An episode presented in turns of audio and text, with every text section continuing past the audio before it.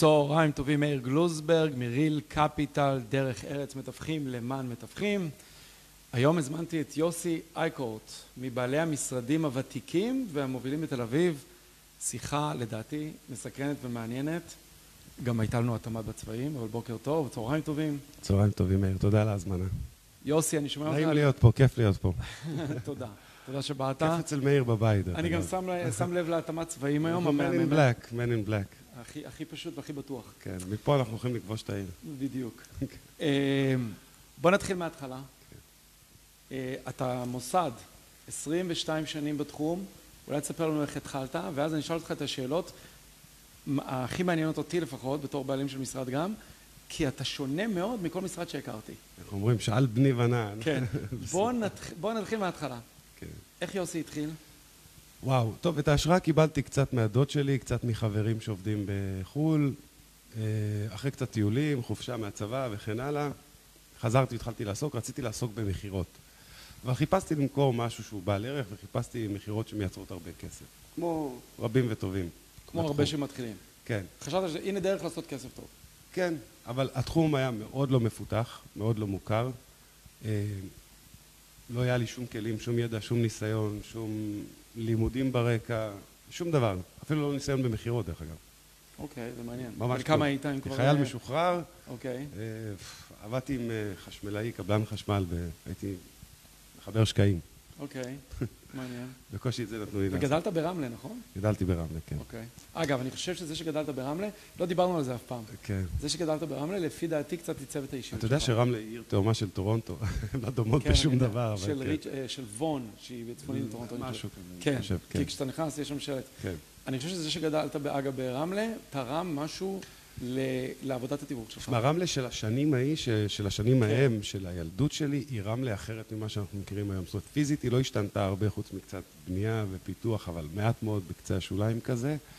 אבל רמלה הייתה מקום מאוד תמים, עם ילדות מאוד נוחה וחופשית, ואנשים עם ערכים טובים, שכנים טובים. יש הרבה חבר'ה טובים שיצאו מרמלה, דרך אגב. הרבה חבר'ה מוכרים תל אביבים. בכל מיני תחומים. הכרתי כמה, חבר'ה רמלאים. יש הרבה רמלאים, רמלאים שולטים בהרבה דברים, כן. אבל אני חושב שאתה בטח גדלת כמו שאני קצת גדלתי, הסתובבנו, אני בתור בן של עולים חדשים, הסתובבתי ברחוב. היינו ילדי רחוב. ילדי רחוב, למדתי לחוש את האנשים. תשמע, הביטחון של אז לא היה היום.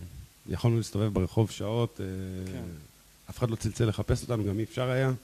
נכון. לא היה את זה בכלל. אני זוכר בכיתה ו' שאמא שלי עמדה בחלון בשתיים בבוקר. חיפשו אותנו במגרשי כדורגל, או במגרשי כדורסל, כן. אז רגע, בוא נחזור לתיווך. חייל משוחרר, עובד בזה, קצת בחשמלאות, ו... ואחרי טיולים בחו"ל, וקצת השראה מהחברים, וקצת השראה מהדוד היקר שלי ברמלה, שהיה לו משרד תיווך הרבה מאוד שנים, דרך אגב, שדחף לנו גם קצת ספרים, לי ולאחי. אחי אז היה עוד היה שותף, היה חייל, סליחה, שהפך אחרי זה להיות גם כן סוכן ושותף. בעצם מייסד איתך, נכון? כן, בטח, בטח. אוקיי. אז ההשראה באה משם. ואז התחלתי לחפש עבודה בתיווך. הסתובבתי בתל אביב במשרדי תיווך שונים, וקיבלתי הסכמים, הסכמי העסקה, מחלחלים, שלקחתי אותם הביתה, להורים, ל... בתור מתווך, שכיר. כן. אוקיי. ואז אמרו לי, נו, נו, נו, נו, נו. רימקס התחילה לפעול אז בארץ, וראיתי אותה קצת בחו"ל, והתרשמתי שחברה דווקא אמריקאית או קנדית, חברה מחו"ל, מותג ידוע, מותג ידוע, כן, אולי מביא איזה משהו, איזה רוח אחרת לכל הסיפור הזה, והצטרפתי. התחלתי בנדל"ן מסחרי דרך אגב. אה, באמת? כן, הייתי, לא התאים לי בכלל. לאופי שלי זה לא התאים לי בכלל. קצת מקצוע אחר. כן, הייתי שטח, הסתובבתי הרבה, קרעתי את התחת בשטח, חילקתי כרטיסים, door to door, עשיתי door knocking, by the book, מה שנקרא. זה לימד אותי המון, אבל זה לא ממש התאים לי. כשאתה מגיע לאזור תעשייה, אתה יכול לראות uh, על אותו מבנה שלטים של בערך עשרה מתווכים שונים או חברות תיווך שונות. Uh, משם קצת למגורים, דרך אגב לא בתל אביב, התחלתי בראשון, אה, אוקיי, ואחר כך שוב פעם נדל"ן מסחרי, אוקיי. ואחר כך שוב פעם למגורים. Uh, ואז התחום התחיל להתמסד. חוק המתווכים נוסד, רימקס הציעו את הקורסים של קוויק סטארט, שם התחלתי, למדתי לגייס נכסים בבלעדיות, למדתי לעשות פרזנטציות, כן, אנחנו מדברים על סוף שנות ה-90, תחילת שנות ה-2000. לימים הייתי סוכן פעיל, לא היו לי הרבה הצלחות, דרך אגב, זה גם היה תחום נורא קשה. היית יושב uh, במצגת עם מוכר פוטנציאלי שעה או שעה ורבע ומסביר לו על שיווק ועל בלעדיות ועל... וכן הלאה, ואז בסוף הפגישה שואל אותך, אבל רגע, שנייה, מה זה בלעדיות בכלל?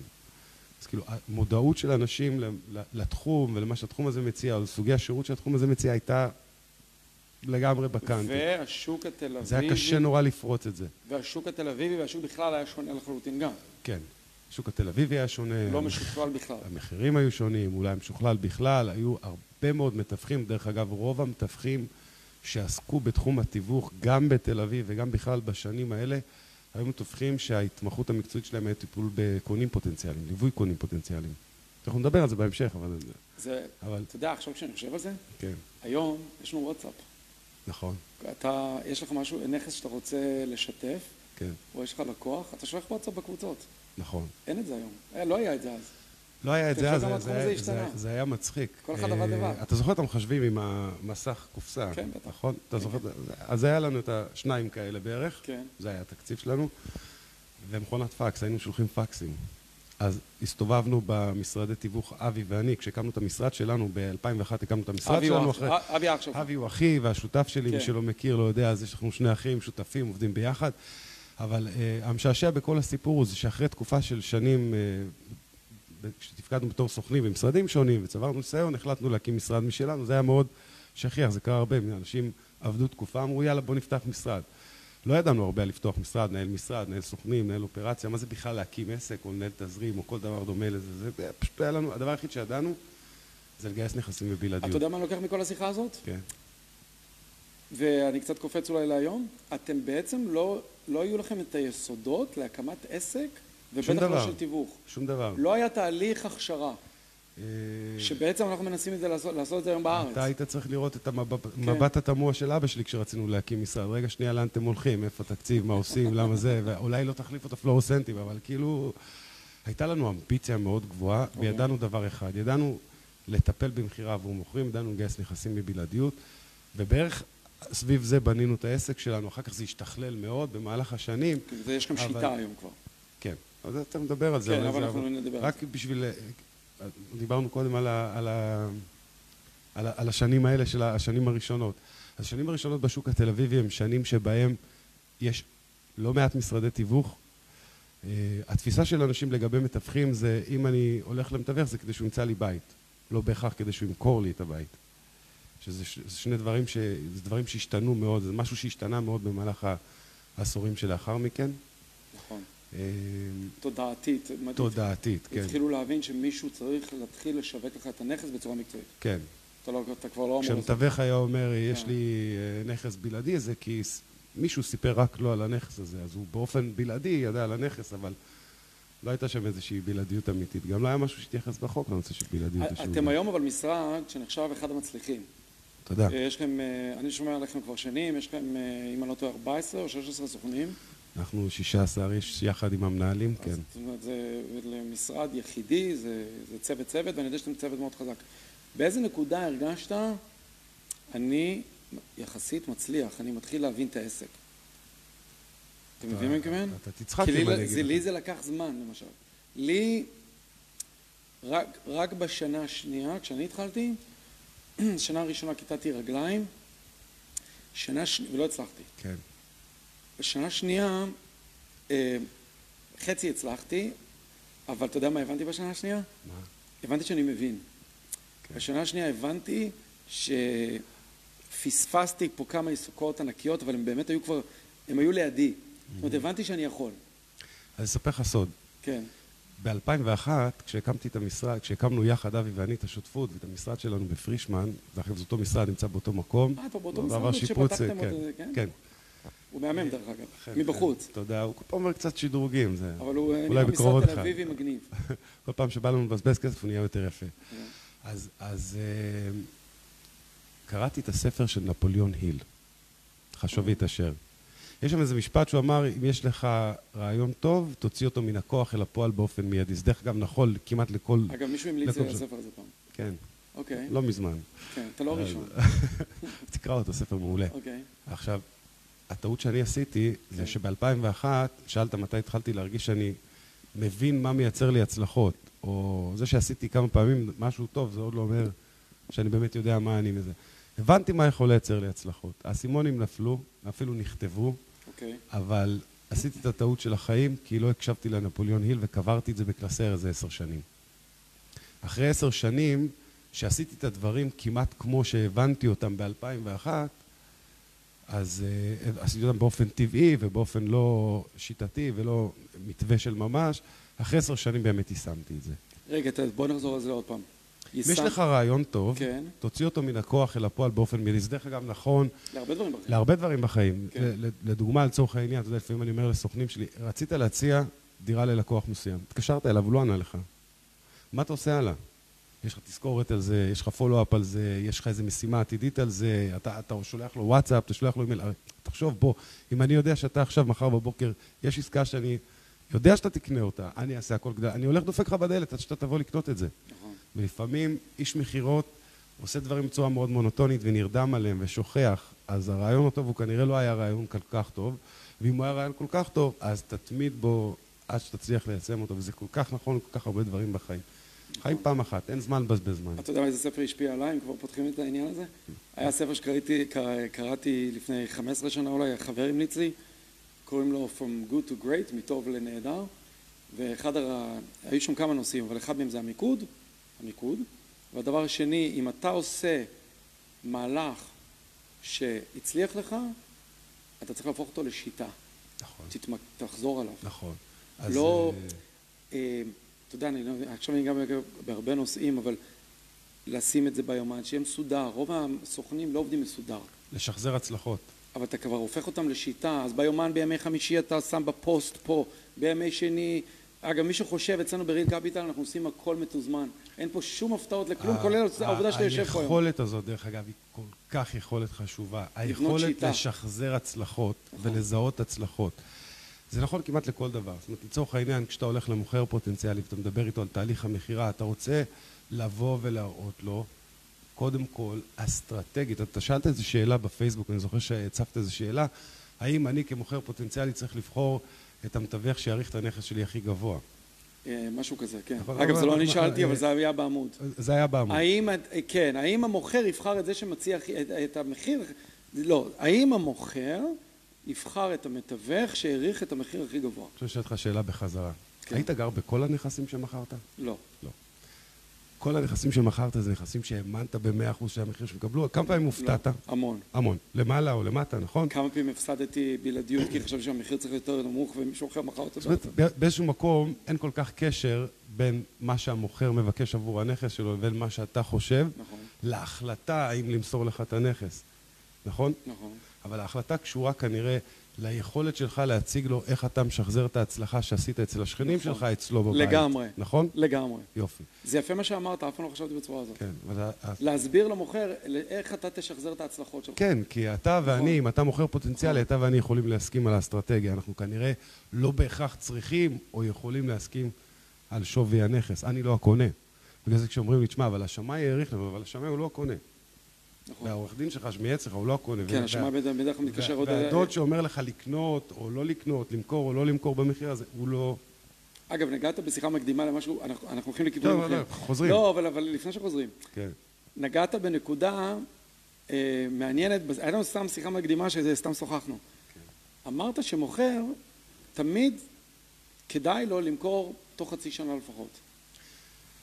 אמרתי שאם... זו נקודה שאף פעם אף אחד לא העלה אותה. כן, אני אומר שאם אתה עכשיו... כן. אני, אני מסתכל עליך כמוכר פוטנציאלי, ואני... הנחת העבודה שלי שהרצון שלך למכור קשור לאיזשהו תהליך בחיים. או שאתה רוצה להעביר את המשפחה שלך למקום אחר, או שאתה רוצה את הכסף לעסק, או שאתה צריך אותו לצרכים אחרים. הצורך למכור הוא אמיתי. נכון שלפעמים הצורך הוא לא אמיתי, ושתם ספקולנטים שבודקים את השוק, כן. לא לכולם יש מוטיבציה. לא מדבר על מוכר אמיתי. כן, לא לכולם יש כן. מוטיבציה למכור. כן. זה בסדר. אבל אם הוא כן באמת רוצה למכור, אז ההערכות שלו לגבי מה שהוא יוכל לממש קשורות לאיזה משהו בתקופת המציאות שאנחנו נמצאים בה. הדבר שהכי קשה, וזה תקופת הקורונה מוכיחה את זה, הדבר הכי קשה לאנשים זה להאמין שהמציאות יכולה להשתנות. וזה נכון גם לקונים שהולכים לקנות נכס להשקעה, ואם הם קונים ומאמינים בשוק, וזה נכון עבור מוכרים שהולכים לממש מכירה. למה אני אומר את זה? אני התחלתי לעבוד ב-2001. השוק היה, סליחה, בקנטים. המחירים היו נמוכים מאוד, אנשים היו מוכנים לוותר על עסקה בשביל 2,000 דולר פער, או בשביל 1,000 דולר פער, או סתם בשביל האגו, או בשביל האגו של עורכי הדין שלהם. ואז לימים אתה פוגש אותם, והם אומרים לך, איזה... "אמ, הייתי שלא קניתי... כמה ו- אתה שומע את זה. כמה אני צריך לאכול את הכובע עכשיו. נכון. אה, ובדיעבד כולנו יודעים להיות חכמים, חכמים בדיעבד לא חסר. הנקודה היא שלאנשים נורא קשה להאמין שהמציאות יכולה להשתנות. אם היית אומר לאנשים, תשמע, תמכור עכשיו, כי להיות שבעוד חצי שנה המחירים ישתנו, השוק ישתנה, או איזה דרמה או טרגדיה גדולה מאוד תקרה בעולם, ואתה לא תוכל לקבל את מה שאתה מקבל עכשיו, ואז כל התוכניות שלך ישת- לא יתממשו, לא, ישתנו, לא יתממשו כמו שאתה רוצה. אז כשאתה יוצא לתהליך של מכירה, אתה עושה איזושהי הערכה, מה שווי הנכס. וכנראה, לפחות צריך לקוות ככה, בשלושה, ארבעה חודשים הקרובים, אולי בחצי שנה הקרובה, דרמות מיוחדות לא יקרו.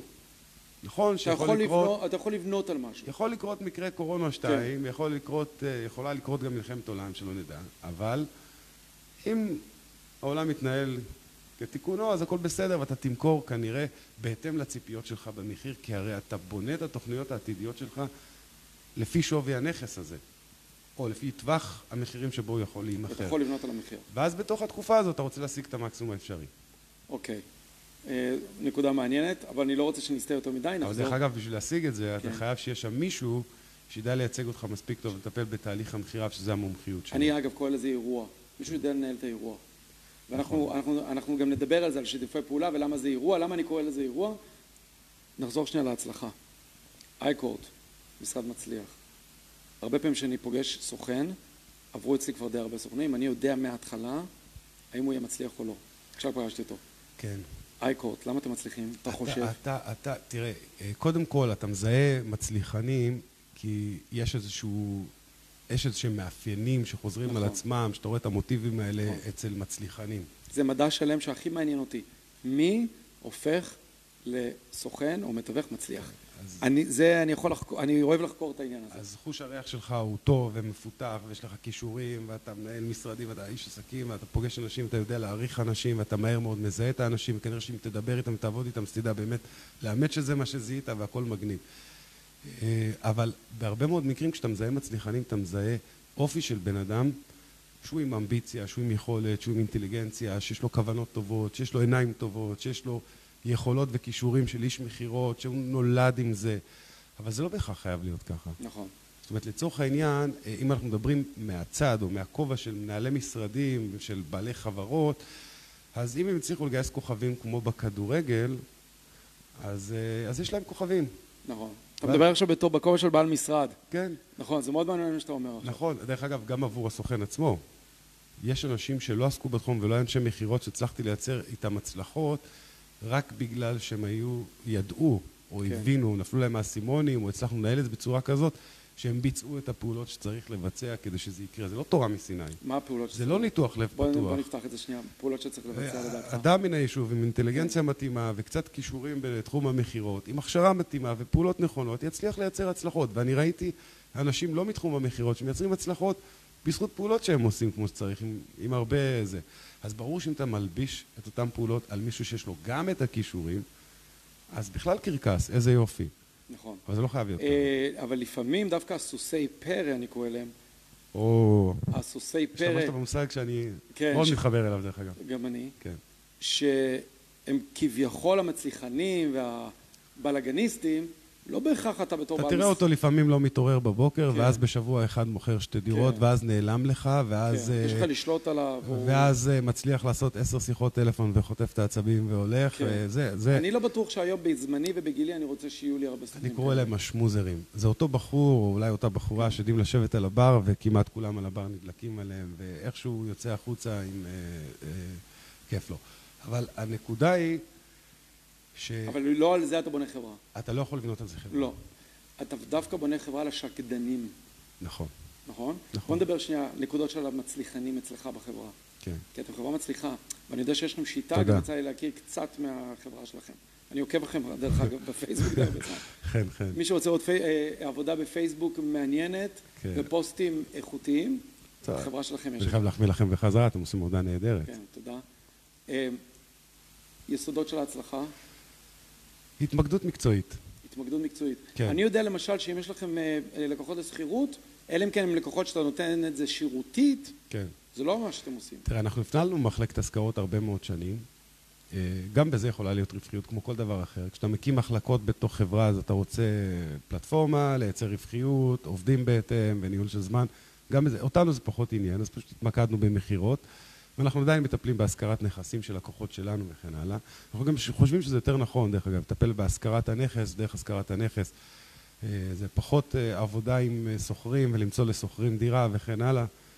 זה פחות מתאים לפלטפורמה שלנו. אבל אמרת ללא היסוס, התמקדות מקצועית. התמקדות שאלתי מקצועית, אותך כן. מה הסוד להצלחה הראשוני, אמרת התמקדות מקצועית. כן.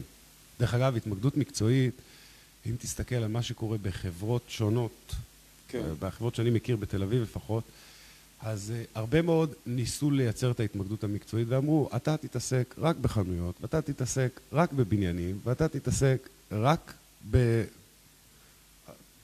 בהשכרות וכן הלאה, או רק באזור מגורים מסוים, או רק בטווחי מחירים מסוימים. ומה שקורה בפועל זה שאין שום קשר בין סוג ההתמקדות לבן אדם. אם אתה ממקד מישהו במשהו, תמקד אותו במשהו טוב בו באמת. אז אתה אומר שאצלכם אתה, ההתמקדות המקצועית של כל סוכן וסוכן קשורה גם... לכישורים שלו. לכישורים, ואתם כיוונתם אותו. כן. וזה חלק מסוד ההצלחה. יש אצלי בחברה אנשים שכנראה ידעו לעשות הרבה מעבר לתפקיד שהוגדר להם. אבל הם עושים... אבל את זה אופן. הם עושים הכי טוב. אתה יודע שזה עקרונות של הרבה, הצל... של הרבה הצלחות. כן. אה, יש חברות גדולות שהפסיקו גם לעשות דברים שהיו כביכול מייצרים הרבה מחזור, אבל לא רווח, וחזרו להתמקדות המקצועית. זה מאוד כן. מעניין מה שאמרת. כן. אה, עכשיו... יש אנשים שיודעים לעשות הכל מהכל. אם תסתכל על משרדי התיווך באבן גביר או לוותיקים של פעם לצורך העניין, לפחות האולד סקול כאלה, אז אתה תראה שלט, חנויות, עסקים, מגרשים, תיווך, יזמות, פלאפל וגם קצת צ'יפס בצד. זה לא אתם. לא, משום שפה מישהו מנסה לגעת בכל היריעה, והוא לא, מנ- הוא, לא, הוא יכול להיות גם שהוא איזה multitasking שמסוגל לעשות הכל, והוא נוגע מהכל והכל עושה יותר כסף ממני, הכל מגניב, שיהנה, אבל הוא לא ממוקד מקצועית, הוא ולאורך לא זמן זה לא יכול הוא גם לא. נהנה לפי דעתי. אני לא יודע, ויכול מאוד להיות שאם הוא... איך, איך מנהלים קונצרט? אני לא הולך הרבה לקונצרטים, אני מסתכל על הפסנתר שלך פה ואני אומר, "א- איך מנהל... אחד נמצא על החליל, אחד על הטרומבון, וההוא על ה... ומישהו מנגן על הקונצרט הזה. אז אתה מנצח של הקונצרט שלך במשרד שלך קצת. אני המנצח. אתה המנצח אני של גם קצת הקונצרט. כותב את התווים גם. כן, זה נורא מעניין. כן. אה, אז אתה יודע, אני מכיר, רגע, לפני שאני אומר לך, לפני שאני שואל אותך על המשרד, בקשר להתמקדות, אני כשהתחלתי, דבר אחד עשיתי. החלטתי להתמקד על אזור מסוים. ואני חושב שחלק מההצלחה, שהתחלתי בקנדה, למי שלא יודע, היינו עושים אה, מה שנקרא open houses. כן. לילות וימים. אתה יודע, לפעמים היה נכס, הייתי מבקש אישור, היה נכס ריק, או שהבעלים לא היו בבית, באמצע היום הייתי אומר, אכפת לכם, אני אהיה שעתיים, הייתי שם שלט בחוץ, כי הבנתי שאנשים שנכנסים הם או סקרנים או שכנים או לקוחות. ולאט לאט באזור הזה התחלתי להכיר את כולם. נכון. זאת ההתמקדות המקצועית. כן. והחלטתי מן הסתם להתמקד באזור שהתחברתי אליו, והיה לו הרבה. כסף. ממש. positioning. אבל הפכתי לממש טוב, זאת אומרת, התחלתי להכיר שזה השכן וזה זה, מה הדרישות. זאת אומרת, אתה התחלת לחבר כבר, אני עשיתי את זה כמוך ברחוב אוברמן בתל אביב, בבתי השוקולדה, זה הרבה יותר קל לעבוד ככה. וכמעט אין בניין שלא מכרתי בו דירה ברחוב אוברמן. לא לא חושב שיש מספר לחבר. של בניין שם שלא מכרתי דירה, או שהשכנים לא שלחו אליי. תשמע, אזור התמחות זה דבר נפלא. אם ובלי שום קשר להתמקדות המקצועית, דרך אגב, זה מאוד מתאים לסוכני מוכרים, ל- נכון. למה שנקרא listing agent. אתה היית listing agent, אז הלכת ו- נכון. ו- ו- ועשית אזור התמחות, זה דבר נכון. נפלא. אגב, זה, אנחנו יכולים לפתוח את זה עכשיו לשיחות אחרות לגמרי, כן. listing agent ו buying agent, אבל בואו נתמקד בהצלחה שנייה. כן. אני פגשתי המון בעלי משרדים, המשרד שלך שונה. אתה מחזיק את רוב המתווכים, או חלק גדול מהם, על, על משכורת. יש אצלי מסלול גם לשכירים וגם לעצמאים. אוקיי. אבל המשכורת אבל עוד זה לא שמעת. קשור, דרך אגב, זה קשור יותר לאיך אתה רוצה לנהל את העסק שלך, אוקיי. ואיך אתה, בתור בעל עסק והסוכן ביחד, פחות נפגעים מעקומת הלמידה שיש כדי לייצר הצלחות. תראה, מי שנכנס לתחום הזה, נכנס לתחום הזה כי הוא רוצה לעשות הרבה כסף, אין תקרת זכוכית, הוא רוצה חופש עיסוק, חופש פעולה, גם קל לו להיכנס אצלנו קל מאוד להיכנס לתחום הזה. בארץ קל לו להיכנס. נכון, רף הכניסה, כן. אנחנו פועלים היום בתחום כן. הזה כדי לקדם את זה וכן הלאה, ויש הרבה עבודה לעשות שם. נכון. אבל לצורך העניין, רוב האנשים שנמשכים לתחום נמשכים בגלל שני דברים, החופש ותחום העיס- ו- ו- ו- וה- ותקרת הזכוכית. כן. ואז החופש הזה הוא בוחרם, כי בחופש הזה אתה בעצם יכול לעשות מה שאתה רוצה, אבל אתה לא יודע מה לעשות. ולא לכולם יש את ועקומת הדיסציפלין. הלמידה... הלמידה היא ארוכה. אה, היה בחור שהשתמש בפתגם אה, אצלי במשרד, ואני אימצתי אותו. היה בחור מאוד מוצלח דרך אגב. עדיין מוצלח. אה, עדיין מוצלח, כבר לא עובד אצלנו, אבל, כן. אבל עדיין בחור מאוד מוצלח. והוא אמר שהתחום הזה מאוד, אה, מאוד מתגמל את המצליחים ומאוד מתאכזר אה, ל- ל- ל- לאלה שלא, שלא. מצליחים. אה, זה מעניין נורא, כי עקומת הלמידה היא ארוכה. נכון. תחשוב, אנחנו הרי יודעים, מי שנכנס לתחום הזה צריך ללמוד מכירות ויחסי ציבור ופסיכולוגיה ותכנון ובנייה ו... ו, ו you name it, היא ראייה ארוכה. אתה התחלת לבנות תוכנית לימוד, אתה רואה כמה צריך ללמוד ולהכיר, אפילו לפחות קצת, כדי שיהיה לך כלים מקצועיים. דבר שני, יש איזה שהם גפים של, של אה, בין עסקה לעסקה. תמיד יש לך פעם כסף, פעם אין כסף, פעם יש עסקה, פעם אין עסקה, והכנסות פוטנציאליות כל הזמן. אז עקומת הלמידה היא ארוכה. אז אם אני בתור בעל משרד יודע לייצר הצלחות ולשחזר הצלחות, אני לא מחפש את ההוא שבזכותו ובזכות זה שיקום בבוקר יהיו הצלחות, אלא אני מחפש את הסוכן שאומר, תשמע, אני רוצה לעסוק בתחום, אני מוכן לעבוד, אני מוכן להשקיע, מוכן לקחת מרות מסוימת. מוכן לעזוב את המשרה האחרת שיש לי בתחום כן. אחר, אני עדיין צריך להתפרנס, כן. ואם אתה בתור בעל המשרד, בתור בעל החברה, יודע שאתה יודע לייצר הצלחות ויודע להפוך אותי לסוכן נדל"ן מוצלח, תשלם לי, ואני אומר, אני אשלם לך, ואני אשלם לך כי אני יודע שאם אתה תעשה את הפעולות שצריך לעשות, אנחנו נייצר הצלחות ביחד. אתה גם פותר לו את בעיית האי אני ודאות. מקצר לו את עקומת הלמידה. עכשיו, דרך אגב, זה בא, זה בא מעוד מקום. כן. אני יודע שהרבה מאוד בעלי משרדים והרבה מאוד בעלי חברות חושבים שדווקא המשכורת הורגת את המוטיבציה או את האמביציה, כי לפעמים הרבה מאוד אנשים, מה שדוחף אותם להתחיל להניע פעולות ולייצר הצלחות, זה הצורך הזה לייצר כסף. ולא לכל אחד זה מתאים. אצל הרבה מאוד אנשי מכירות זה מכבה משהו. כשאתה שם איש מכירות במצב שהוא נמצא בלחץ, כן. הוא מתפקד פחות טוב כאיש מכירות, והוא עושה טעויות של איש מכירות שגורמות לו לעשות פעולות מול הלקוחות שהורסות את העסקאות. הוא סוגר מהר מדי, הוא שוכח את השאלות סגירה, הוא שוכח לוודא, אני אומר, צריך לפוצץ את העסקה כל הדרך לעסקה. אני חולה על המשפט הזה. לא שמעתי את זה אף כן. להוציא את כל השפנים מהכובע. אצלי כן. מפוצצים את העסקה כל הדרך לעסקה. שלוף הכל, תשים על השולחן. אנשי מכירות ברגע שיש להם וואו, עסקה אני- אגב, אני פוטנציאלית... אאמץ את זה. כן, בכיף, לא, יפה. אין בעיה. להוציא את כל השפנים, לפוצץ את העסקה ככל היותר, שהכל יהיה על השולחן. לך גלויה אין יפה. הפתעות יותר. כן, עושה לך גלויה יפה כזאת, לא, נשלח על ממש הוואטסאפ. אהבתי את זה. כן, אוקיי. אז אני, אתה יודע שאני לומד מהשיחה הזאת הרבה. גם אני, אני לומד מאז שהגעתי לפה. אבל תקשיב, זה, זה. האנשי מכירות תמיד מחפשים לקצר את הדרך. נכון. זה האיש מכירות שמכר לך רכב ושכח להגיד לך שהמערכת סאונד היא לא בפנים, ושרגע, רצית את התוספות, זה לא במחיר, ואז מגיעים לחתימה. הוא אומר לך, שנייה, רגע, בוא נחזור אחורה, לא, זה לא כולל, ואתה אומר לו, מה פתאום נוציא במחיר הזה, והוא רץ לריב עם המנהל שלו, והוא חוזר אליך. כמה פעמים גם מה ש- נכנסים לטיוטות, והם לא יודעים הכל. כאילו לא סיפרת להם הכל. אתה אבל- בעצם בזבזת לכולם את הזמן. אבל רק בואו נחבר את זה לאנשים, כדי כן. שאנשים יבינו על מה, על מה אנחנו מדברים. אנחנו כן. מדברים על מצב שבו מתווך עובד, הוא רוצה לסגור את העסקה, הוא בלחץ, הוא לא סגר עסקה הרבה מאוד זמן, הוא סוכן עצמאי, הבטיחו לו עמלות גבוהות, הוא לא סגר עסקה הרבה זמן, ואז יש לו איזו עסקה פוטנציאלית שהוא שוכח לתפור אותה כמו שצריך, וגם היא עלולה להתפוצץ, והוא מוצא את עצמו עם הוצאות לא מאוד גדולות, אבל מצטברות לאורך שנה של עקומת למידה, פתאום זה איזה מאה אלף שקל שהוא לקח הלוואות מהמשפחה או מהבנק או אכל חסכונות, עשה איזה טיול בכל מיני זה, ו... והגיע למסקנה שהוא לא, לא עושה כסף. והרבה מאוד נפלטים מהתחום הזה בגלל עקומת הלמידה. אני אומר, תשמע, יש חבר'ה מוצלחים, שחוץ מאשר להגיד להם, לכו תעשו קורס ותשלמו גם על זה כסף, ותשלמו כסף על ההוצאות הקבועות שלכם, ותשלמו כסף על... ותוציאו כסף, ואל תכלכלו את עצמכם, ואל תכניסו כסף, ובסוף תגיעו לסיטואציה שבה אם אתם בלחץ ולא מסוגלים לתפקד, הרגנו את האיש מכירות. אני רציתי לייתר, לייתר את הסיטואציה הזאת, רציתי להגיד, שמע, אם יש מישהו מוכשר, שזיהיתי אותו כמוכשר, אני רוצה שהוא יהיה בסיטואציה שבה הוא עובד בראש נקי. הכל קורה מסביבך. אבל אתה בתור בעל משרד סופג, אם יש לך לא, אני אתן לך- 14, את הדוגמה. אתה סופג אבל הרבה כסף. אבל אני יש לך מחליט. חשיפה. כן, אבל אני מחליט. אבל אתה יכול להחליט מי עושה מה. אתה בתור. המנצח, בגלל ששילמת... אנחנו- לא רוצים אה, לספר לכולם איך אנחנו עושים ולמה אנחנו עושים את מה שאנחנו עושים, כי בסוף זה גם, אתה יודע, זה הביזנס שלנו. אבל אם אתה נותן את הקו המנחה, אם אני רוצה לתת את הדוגמה למה, כן, אז אה, תסתכל על שחקן, שחקן תיאטרון, כן. הוא לא מפיק, והוא לא הבמאי, והוא לא שם את התאורה, הוא לא עושה את כל הדברים האלה. והוא צריך את הזמן שלו להתכונן לפני שהוא עולה לבמה, והוא צריך לעשות את מה שהוא עושה כמה פעמים. כמה פעמים, כמה שהוא עושה את ההצגה, הוא נהנה עוד פעם, וכל פעם הוא נהנה מהתשואות של הקהל, וכל פעם שהוא עושה את זה עוד פעם, הוא הופך להיות עוד יותר מוכשר. ואז הוא עושה את זה עוד יותר טוב. ואז עוד יותר אנשים באים לראות את ההצגה. איזה דוגמה מעולה. אה? אני לומד ממך הרבה. אני רוצה לגע- לגעת בנקודה, אתה יודע, אתמול הייתה לי שיחה עם מאמנת עסקית, כן. שיחה אחרת, לא קשורה, כן.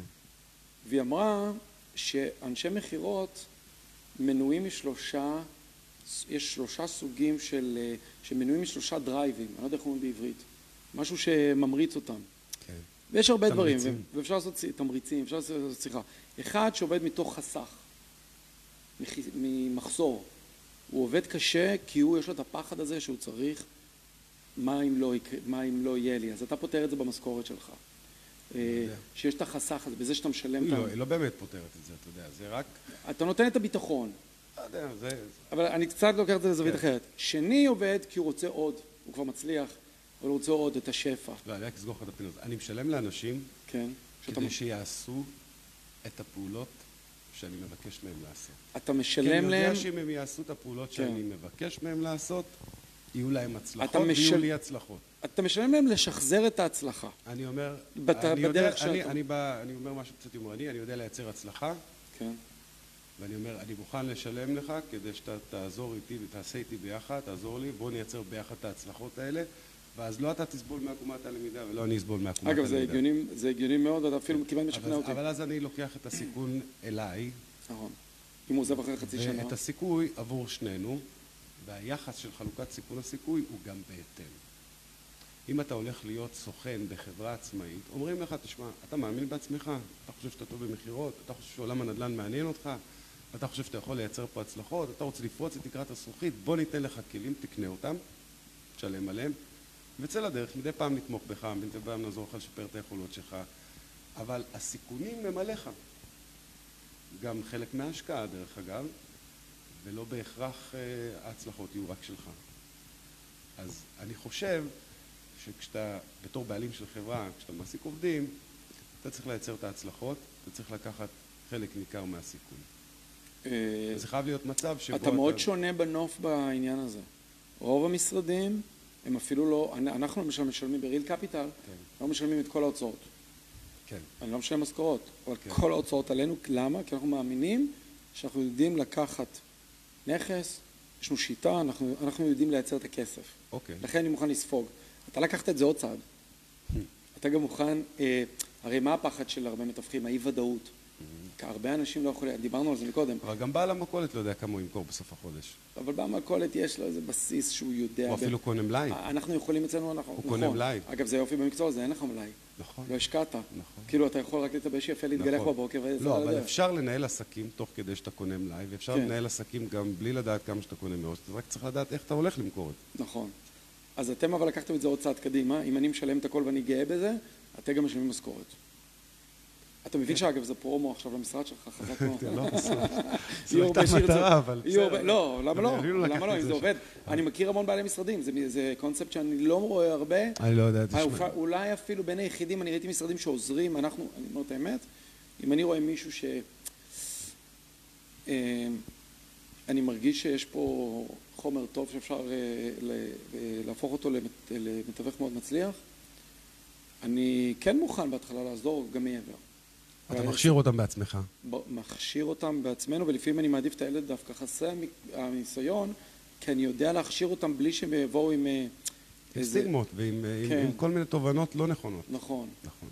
ו- ודווקא הם, אנחנו מרימים אותם בהצלחה, נותנים אותם, זה כמו גלישת גלים, אנחנו נותן להם את הדחיפה הזאת לגל. נכון. אה, אבל אתה לקחת את זה עוד צעד קדימה, אתה גם משלם משכורת. אני רק אחזור לנקודות, אז קצת, עוד פעם, אני לוקח זווית אחרת. אותה יועצת עסקית אמרה, יש כאלה שעובדים מהמחסור, יש כאלה שעובדים מהשפע, מה הכוונה? הם רוצים, יש להם כל הזמן, אני רוצה לעשות עוד, עוד, עוד, עוד, עוד, עוד. ויש את האלה, אגב זה יהיה אחד, בעל, זה לא יהיה live אבל זה יהיה ריאיון משודר שעשינו וזה מאוד השפיע עליי. האלה שעובדים, ואני יודע שאשתי יעל, זאת היא, הם עובדים כדי להשפיע. מה הכוונה? כשבא אליה לקוח, היא רוצה לחבר אותם לנכס הנכון, למכור להם את החלום.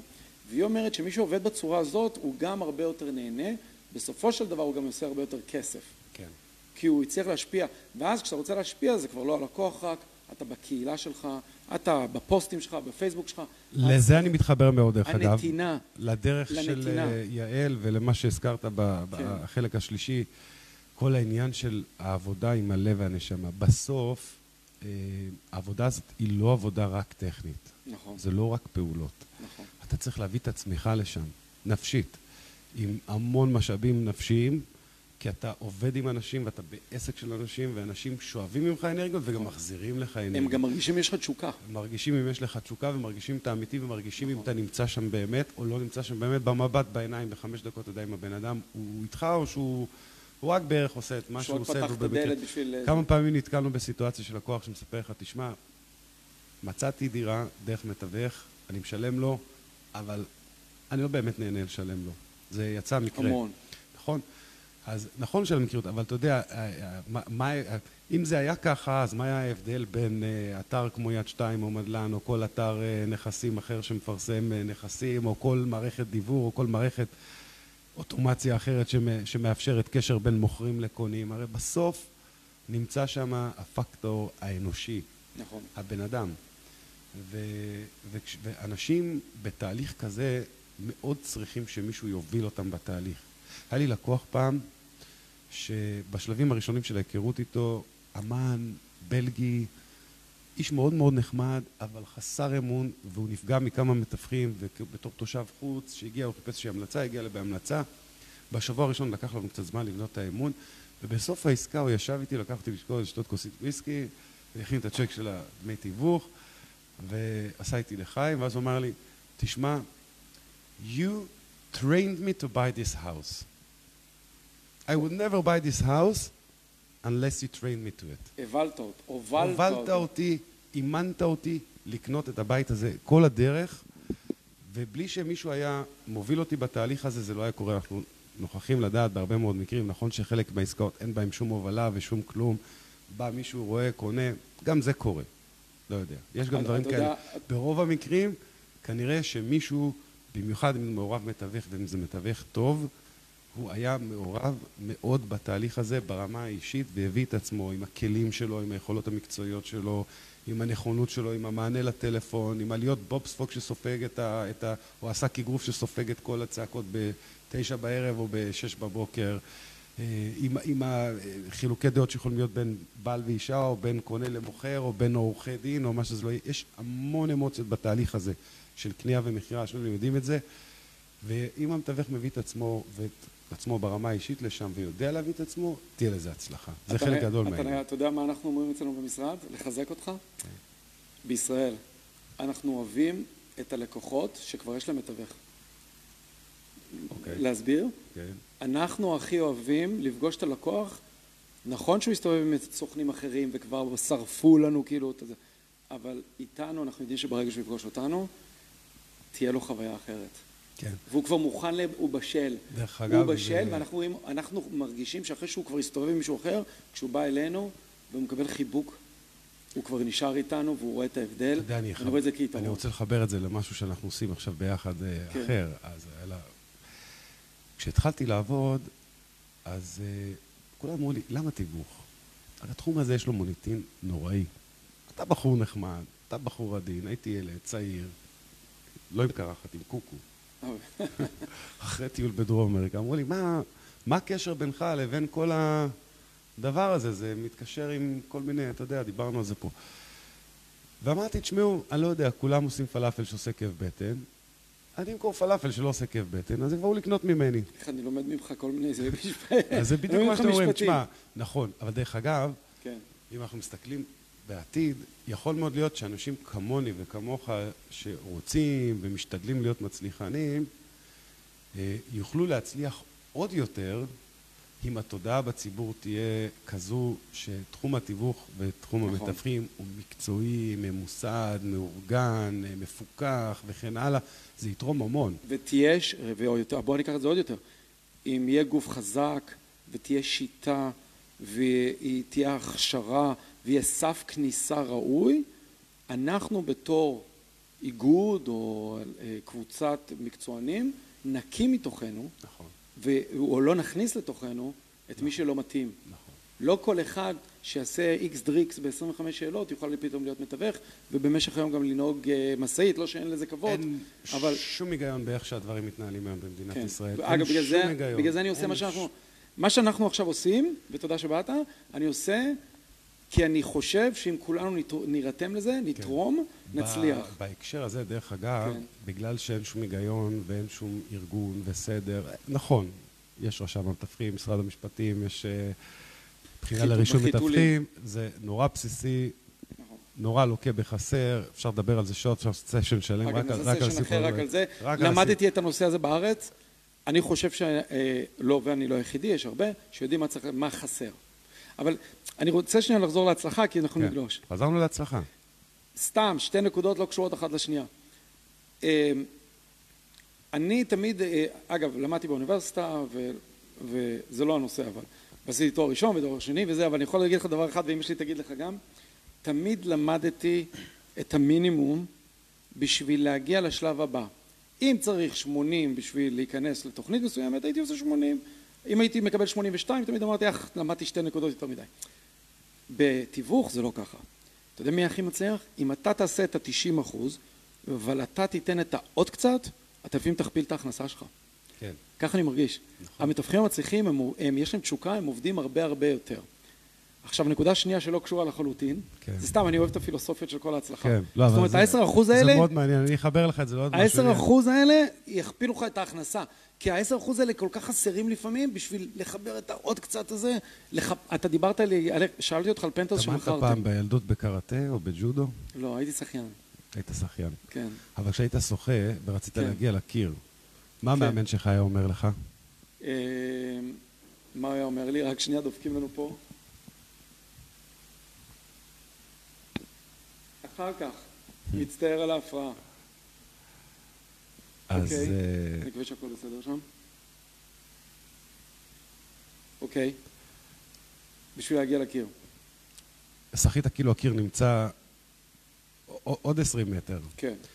בקראטה אומרים לנו, אם אתה רוצה אה, לפגוע ליריב במרכז הבטן, כן. תכוון כאילו אתה רוצה לתת את האגרוף לקצה הגב שלו, או לצאת החוצה מהגב שלו. כשאתה מדבר על הצלחות, על העוד קצת, זה על העוד קצת. על העוד, אה, אבל העוד קצת בתיווך, אם אתה עושה את העוד קצת, אתה לפעמים, אה, ההצלחה שלך היא מוכפלת. אתה דיברת על, אני שאלתי אותך על איזה פנטהאוס שמכרתם, שנורא עניין אותי. אמרתי לך, זה החלום שיום אחד אולי לגור בכזה כן. פנטהאוס. ואתה אמרת, איזה מצחיק, אתה יודע איך זה נמכר? סתם מישהו ישב לי על המאגר, אין סתם. המתווך שלך עשה follow-up calls, הוא סתם התחיל להתקשר, לא, ברור, כן, לא, כי הוא לא- עשה את השיטה, לא, אבל אני אומר, כן. הוא לא היה חייב, אבל הוא כן. הצליח למכור בזה הוא ש... עשה את אחת הפעולות שאנחנו עושים בתהליך. של מכירה. הוא יכל לא לעשות את זה. הזה, כן. עכשיו תראה, איפה נכנס החלק של הפעולה ואיפה נכנס החלק של היצירתיות. וזה משהו שהוא כאילו, אתה יודע, ההון האנושי. כן, הבחור שעשה את השיחה הוא בחור גם עם ראש פתוח, גם קצת סוס פרא, גם קצת יודע, יודע למכור, אבל את הפעולה שהוא עשה, הוא עשה אותה במסגרת הפעולות שאנחנו עושים. השיטה. יכול מאוד להיות שמישהו לא היה מושיב אותו שם ואומר לו, תעשה, הוא לא היה עושה. אתה הושבת אותו שם. כן. אתה אמרת לי את זה דרך אגב. נכון, כן. אבל, אבל הוא עשה והוא עשה טוב, והוא האמין כשהוא עשה. זאת אומרת, לצורך העניין אתה מדבר לפעמים עם לקוח, כן. והלקוח נותן לך איזה שהן הגדרות, מה הוא מחפש, מה הוא רוצה, התקציב שלו וכן הלאה. ואתה צריך נורא להתייחס לזה ברצינות, אבל אתה גם צריך להיות קצת בראש פתוח. מה זה אומר בראש פתוח? אז הוא אמר תקציב, תציע לו משהו שהוא לא בתקציב. ואם זה יכול לקרות, אז זה יכול לקרות, ואם לא, אז שאלת שאלה ואמרו לך לא, זה לפעמים לא כזה נורא. נכון. אה, אגב, הבוס הראשון שלי לימד אותי את זה, כן. דרך אגב. המתווכים הרבה, לא, לא, המתווכים הלא מצליחים הרבה פעמים הם אלה שלא יודעים לבק- לבקש את המכירה. תראה, אני יכול לספר לך על, דווקא, גם מהכישלונות לומדים. אני. יכול לספר לך על לקוחה שחיפשה נכס בצד המערבי של אבן גבירול. הרבה מאוד זמן. אוקיי, והסתובבה עם נציגים שלנו. אוקיי. ואף אחד לא הצליח לשכנע אותה לחצות את. את, את הרי החושך. מה זה, מזרחית לאבן גבירול זה לא תל אביב, על מה אתה מדבר? היא לא רוצה שם. אי אפשר. ובסופו של יום היא קנתה נכס מאוד יקר. בצד השני, נכס שאנחנו מכירים, שיווקנו. אבל לא הבאתם אותה לשם. ולא הבאנו אותה לשם. אבל המתווך או המתווכת שהסתובבו איתה, דרך אגב, כן. המתווכת שהסתובבו, המתווכת שאני חושב המתווכת שהסתובבה איתה, מה שנקרא באוזן לקחה אותה לשם. ולפעמים זה קורה תוך כדי תנועה? בדרך אפשר לחבר את זה מאוד לנושא שהתחלנו לדבר עליו, על, על שיתופי פעולה בין מתווכים, אז והיתרונות זה- שיש בהקשר הזה. אז, אז שנייה, אז אני מוביל אותך לשם, וזה כבר שיחה אחרת, אבל בואו נדבר על זה. אותה יועצת עסקית, ואני אקח אותך לנושא הזה, שהוא כל כך חשוב. אותה יועצת עסקית, בלי שתדע כלום על המקצוע שלנו, אמרה שיש שלושה סוגי הצלחות, מתווכים. האלה שעובדים מחסך, האלה שרוצים את השפע, ואלה שבאמת רוצים להשפיע. ובלי לדעת, בלי להכיר את המקצוע, היא אמרה, האלה שרוצים להשפיע, גם ישתפו פעולה עם אחרים במקצוע. עכשיו, היא לא מתווכת והיא לא באה מהתחום. כי בזה שאתה רוצה להשפיע, אתה מאמין שאתה יכול אה, לעבוד עם אחרים ב, ב, בש, ו, ו, ו, ולשתף, אתה תצליח הרבה יותר. נכון. ואנחנו משרד, אגב, שדוגל בשיתוף. נכון. כי זה טובת הלקוח. נכון, נכון. זה אמרת דבר מאוד חשוב. טובת הלקוח. אמרת דבר היא קובעת. חשוב.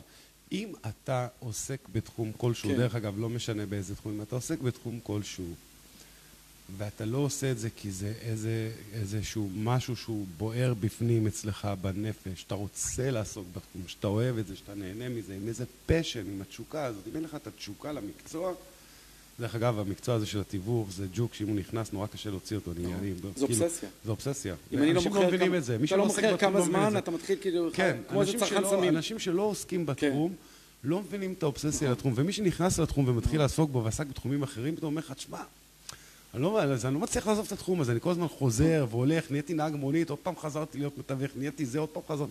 אולי הם הולכים ובאים, אבל הג'וק לא יוצא להם מהראש. אז גם התחום היחידי שאתה חי אותו, אתה עד יש בו הלילה. המון תשוקה. כן. יש בו המון תשוקה, אבל צריך שיהיה אותה שם. בלי זה נורא קשה לייצר הצלחות, כי אתה עושה דברים טכניים ואתה לא נהנה מהם. זה כמו קצת לעשות סקס בלי באמת ליהנות או לרצות להיות שם. כן, אתה לא כולך שם, הראש שלך במקום אחר. אבל נכון. רגע, בוא נ... ואפשר לדבר על זה גם. זה אבל זה פלז'ר, אבל זה לא אותו דבר. בוא נדבר שנייה, אבל רגע, בחזרה לשיתוף פעולה. כמה הוא חשוב?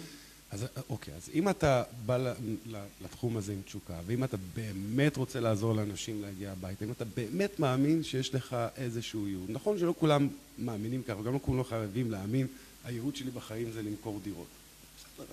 להגשים- חלומות. כן. גם זה בסדר, אבל כשאתה כן נמצא בסיטואציה הזו שאתה בא, אז אתה נורא רוצה לעזור לאנשים, כי אתה רואה את האנשים. אתה צריך לזכור שנמצאים שם בני אדם בסוף מאחורי כל המספרים והזה. נכון שאתה רוצה לייצר הצלחות, ונכון שאתה נמצא שם כי אתה רוצה לייצר כסף, ונכון כי אתה רוצה לייצר פרנסה, אבל הכסף לא יכול רק להיות מה שמוביל את זה. נכון. כי זה לא יעבוד בסוף. זה יכול להחזיק מעמד, פעם, פעמיים, הרבה מתווכים עובדים על המזדמן. עסקה, בום, טראח, אין יחסים יותר. הלקוח לא חוזר, שילם והוא כבר לא אוהב אותך, וכל מיני כאלה, ואז הם צריכים כל פעם מחדש להמציא את עצמם, להמציא את הגלגל מחדש, להמציא את העסק מחדש. אני קורא להרוג את הפיל הבא, אני קורא לזה. כן, כי הם פשוט אה, נכון. מחפשים את הטרף הבא, מחפשים את הציד הבא, נכון. מחפשים את המזדמן. זה שעבר ברחוב, ראה פתק, קנה דירה ואיזה יופי. או פנה ממודעה ועשה עסקה חד פעמית. המטרה היא בתחום הזה לייצר מוניטין, לייצר לקוחות חוזרים, לייצר זה, לייצר, לעבוד עם איזושהי תשוקה. וההצלחה מאוד קשורה לזה שאתה באמת רוצה לעזור ולראות את טובת הלקוח. וזה קשור מאוד לשיתופי פעולה, כי שיתופי פעולה מגדילים את האפשרויות עבור הצדדים. אתה פותח יותר אופקים אתה פותח למי אופקים. שמחפש. תראה, בסוף יכול מאוד להיות כן. שאתה עכשיו, מאיר, מסתובב עם איזשהו לקוח, שאולי הוא אפילו רשום אצלי, הוא פנה אליי בעבר, אתה ואני עובדים בשיתוף פעולה. אבל אתה הכרת אותו קצת יותר טוב, ונבנה ביניכם אמון קצת יותר טוב, ובזמן שאני הייתי עסוק בדברים אחרים, אתה טיפלת בו. זה לגיטימי, נכון. אבל גם אני מכיר אותו. אצל מתווכים הרבה פעמים כואב להם הלב על זה שאיי, גם אני הכרתי אותו, יכול לעשות את אתה לא יכול להספיק הכל. עכשיו תשמע, יש תחושת פספוס, תחושת הפספוס הורגת את כולנו, אבל מה לעשות, אתה לא יכול לגעת בהכל כל הזמן. נכון. ועדיף לאורך זמן שהאסטרטגיה שלך תהיה, אני מייצר, ואני מייצר גם בשיתופי פעולה, ואם יש לי קולגות שעובדים איתי לאורך זמן, זה תורם לי וזה תורם להם, זה תורם ללקוחות, או להגיע לדירה שהם רוצים, להגיע הביתה, או למכור את הנכס שהם רוצים, לקבל את המחיר שהם רוצים, ובסוף את הלקוח מעניין את התוצאה הסופית. לפעמים אתה הולך לפרזנטציה אצל לקוח, אתה אומר לו, נעשה ככה ונעשה ככה, הוא אומר לך, תשמע, אני סומך עליך. מעניין אותי המחיר, תמיד את המחיר שאני רוצה, עזוב, גמור עניין, נכון? נכון. אבל אותך מעניין שהוא כן יבין את הדרך, שהוא כן יבין את העקרונות, שהוא כן יבין מה, מה הולך לקרות בתהליך הזה, שכן ידע מלמה לצפות, שזה לא יתפוצץ לך בדרך איכשהו, אבל מעניין אותו התוצאה הסופית. ואם התוצאה הסופית הגיעה מפלוני, אלמוני, שעבד איתך בשיתוף פעולה מלקוחות של הגיטה, זה לא באמת משנה לו. אז שיתופי פעולה מגדירים את האפשרויות. יש בעיה אחרת. רגע, אני רוצה להגיד לך רק משהו על שיתופי פעולה. כן. לפני הבעיה האחרת. תזכור אותה. אם הלקוח שלך באמת יוצר איתך את הקשר החזק, והוא מאמין שאתה משתף פעולה, הוא גם יהיה יותר נאמן לך. נכון. כי הוא ידע גם שאתה מגיע להרבה יותר אה, נכסים, או הרבה יותר אה, לקוחות, אם אתה מוכר, ואם הוא באמת יודע שאתה משתף פעולה ואתה מש... מסביר לו את זה, נכון. הוא גם נאמן לך הרבה יותר. נכון. כבר, יש פה נכון, מערכת יחסים. נכון, הנאמנות נבנית. אגב, זה אחד הדברים שלנו בפרזנטציות אומרים. ואז הוא מתחיל להגיד לך, בוא תראה, ראיתי מודעה, תבדוק כן. לי, ראיתי משהו של אחד... נכון, או... תבדוק לי גם את זה. קורה כל הזמן, זה הרבה יותר קל לו. כמעט, אם הוא קונה פוטנציאלי, דרך כן. אגב, הוא כמעט עובד איתך בבלעדים. אגב, ככה זה עובד, רק שתדע לך שככה זה עובד באמריקה. אני יודע. עכשיו, למה זה עובד? אני בשוק הקנדי, כי יש לך את המתווך שלך, והם יודעים שזה שוק משוכלל, ואתה יודע שאתה עובד עם מי שאתה סומך עליו, נכון. כי הוא עובד עם ה-MLS והוא דרך... מכיר את כולם. או, יפה, נגעת בנקודה. כי הוא יודע כן. גם שאתה יכול באמת... להגיע באמת, בכנות באמת, להגיע להכל. להגיע להכל. אין לו את התחושה מה אני מפספס כי אני עובד רק איתך. נכון. ובארץ יש את התחושה הזאת. אגב, זה עוד משהו שצריך לשנות בארץ. זה קשור להסדרה בתחום. זה קשור לחוק, זה קשור... אני, אני מרגיש שעכשיו זה יקרה, אתה יודע למה? אנחנו נעשה רוצ... כדי שזה יגרום. נעבוד שזה יקרה, לא, גם הטכנולוגיה כבר פה, ואני רואה את זה, לאנשים כבר... אה, אני חושב זה טוב לצרכן. הדור הצעיר יותר רוצה את ההסדרה בתחום. יש הרבה סיבות למה להסדיר את התחום נכון. הזה, למה לקדם אותו, למה לפתח אותו. וכמה חשובים אנחנו לתחום הדיור. התחום הזה הוא קטר כלכלי. בוא, עזוב, נמכרת דירה, בום, מלא דברים קורים. וכמה חוסר כבוד והערכה יש. כל פעם שנמכרת דירה אני אומר, בא לי לפתוח uh, חנות לכלי בית ובא לי לפתוח חנות לזה, בא לי להיות שיפוצניק. לא, אבל אתה... כמה ביזנס אפשר להכניס? אבל אתה מסדר הרבה עבודה להרבה אנשים. הרבה חברות מנסות לעשות one stop shop, שאתה יכול לקנות לא גם את ההובלה וגם את זה וגם את זה. עזוב, אני מאמין בהתמקדות מקצועית, כן. אבל... אבל אתה כן קטר כי אתה מביא הרבה בעלי מקצוע.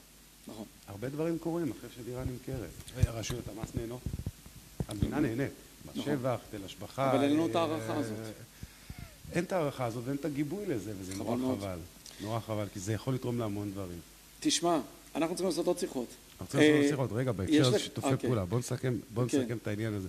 שיתופי פעולה, הרבה אה, נכון, מהקושי נולד, הרבה מהקושי נולד בגלל העניין של הסכמי שיתוף פעולה, ואיך עושים הסכמי שיתוף פעולה. אני רוצה לעשות שיחה שלמה על איך עושים הסכמי שיתוף פעולה, ומה החשיבות שלהם, ומה מצפים מתווכים אחד מהשני. זה מדע שלם, זה מדע שלם. כן.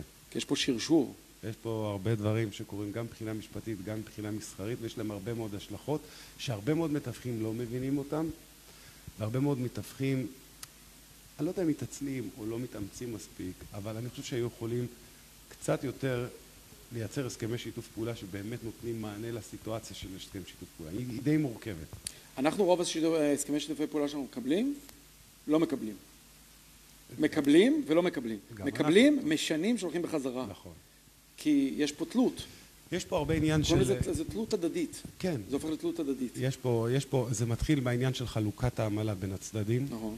זה ממשיך דרך ההתקשרות המשפטית שאפשר או אולי אי אפשר לשרשר ללקוחות מהצדדים של השני. זאת אומרת, אם אחד לקוח... עניין של חשיפה של מידע, מידע כן. של הנכסים שלך, שאולי גם אני מכיר אותם, אולי אני אפילו מכיר את הבעלים ורשומים אצלי כקונים, מידע על הקונים שלי, שאני מציג להם את הנכסים שלך, אה, ההתנהלות איתם בהמשך, יש משהו בחוק המתווכים שמתייחס להזמנת תיווך ואומר נשוא עסקת התיווך. כשאתה מחתים לקוח, אתה מחתים אותו על נכס ספציפי.